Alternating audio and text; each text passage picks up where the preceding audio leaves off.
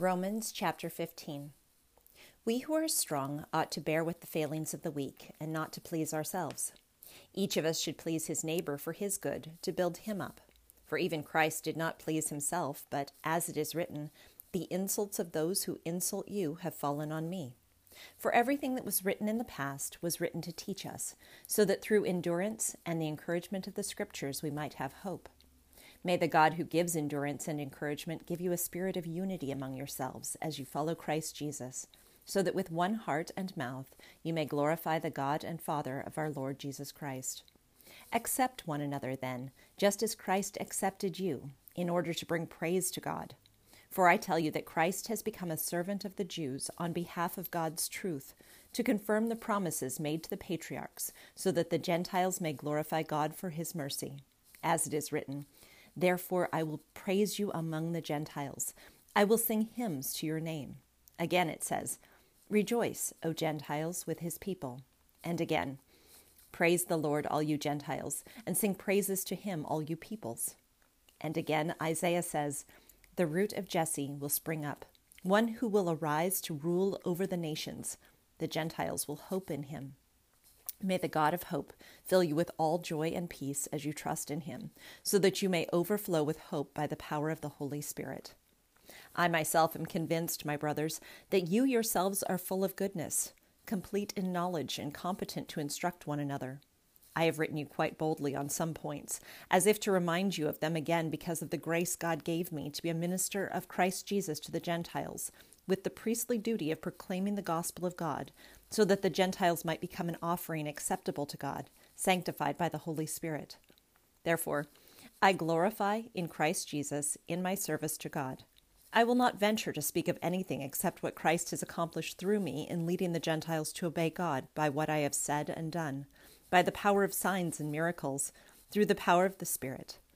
So from Jerusalem all the way around to Illyricum I have fully proclaimed the gospel of Christ. It has always been my ambition to preach the, gospel where Christ was not known, so that I would not be building on someone else's foundation. Rather, as it is written, those who were not told about him will see, and those who have not heard will understand. That is why I have often been hindered from coming to you.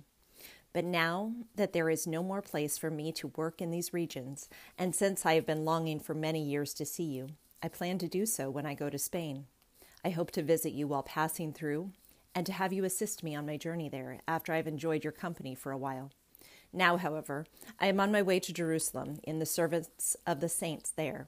For Macedonia and Achaia were pleased to make a contribution for the poor among the saints in Jerusalem. They were pleased to do it, and indeed they owed it to them.